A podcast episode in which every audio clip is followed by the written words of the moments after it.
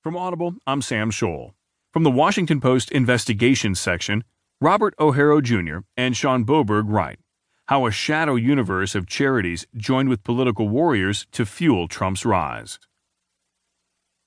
The crowd rose to its feet and roared its approval as Senator Jeff Sessions bounded onto the stage at the Breakers, an exclusive resort in Palm Beach, Florida. Stephen Miller, an aide to the Alabama Republican, handed him a glass trophy honoring his bravery as a lawmaker.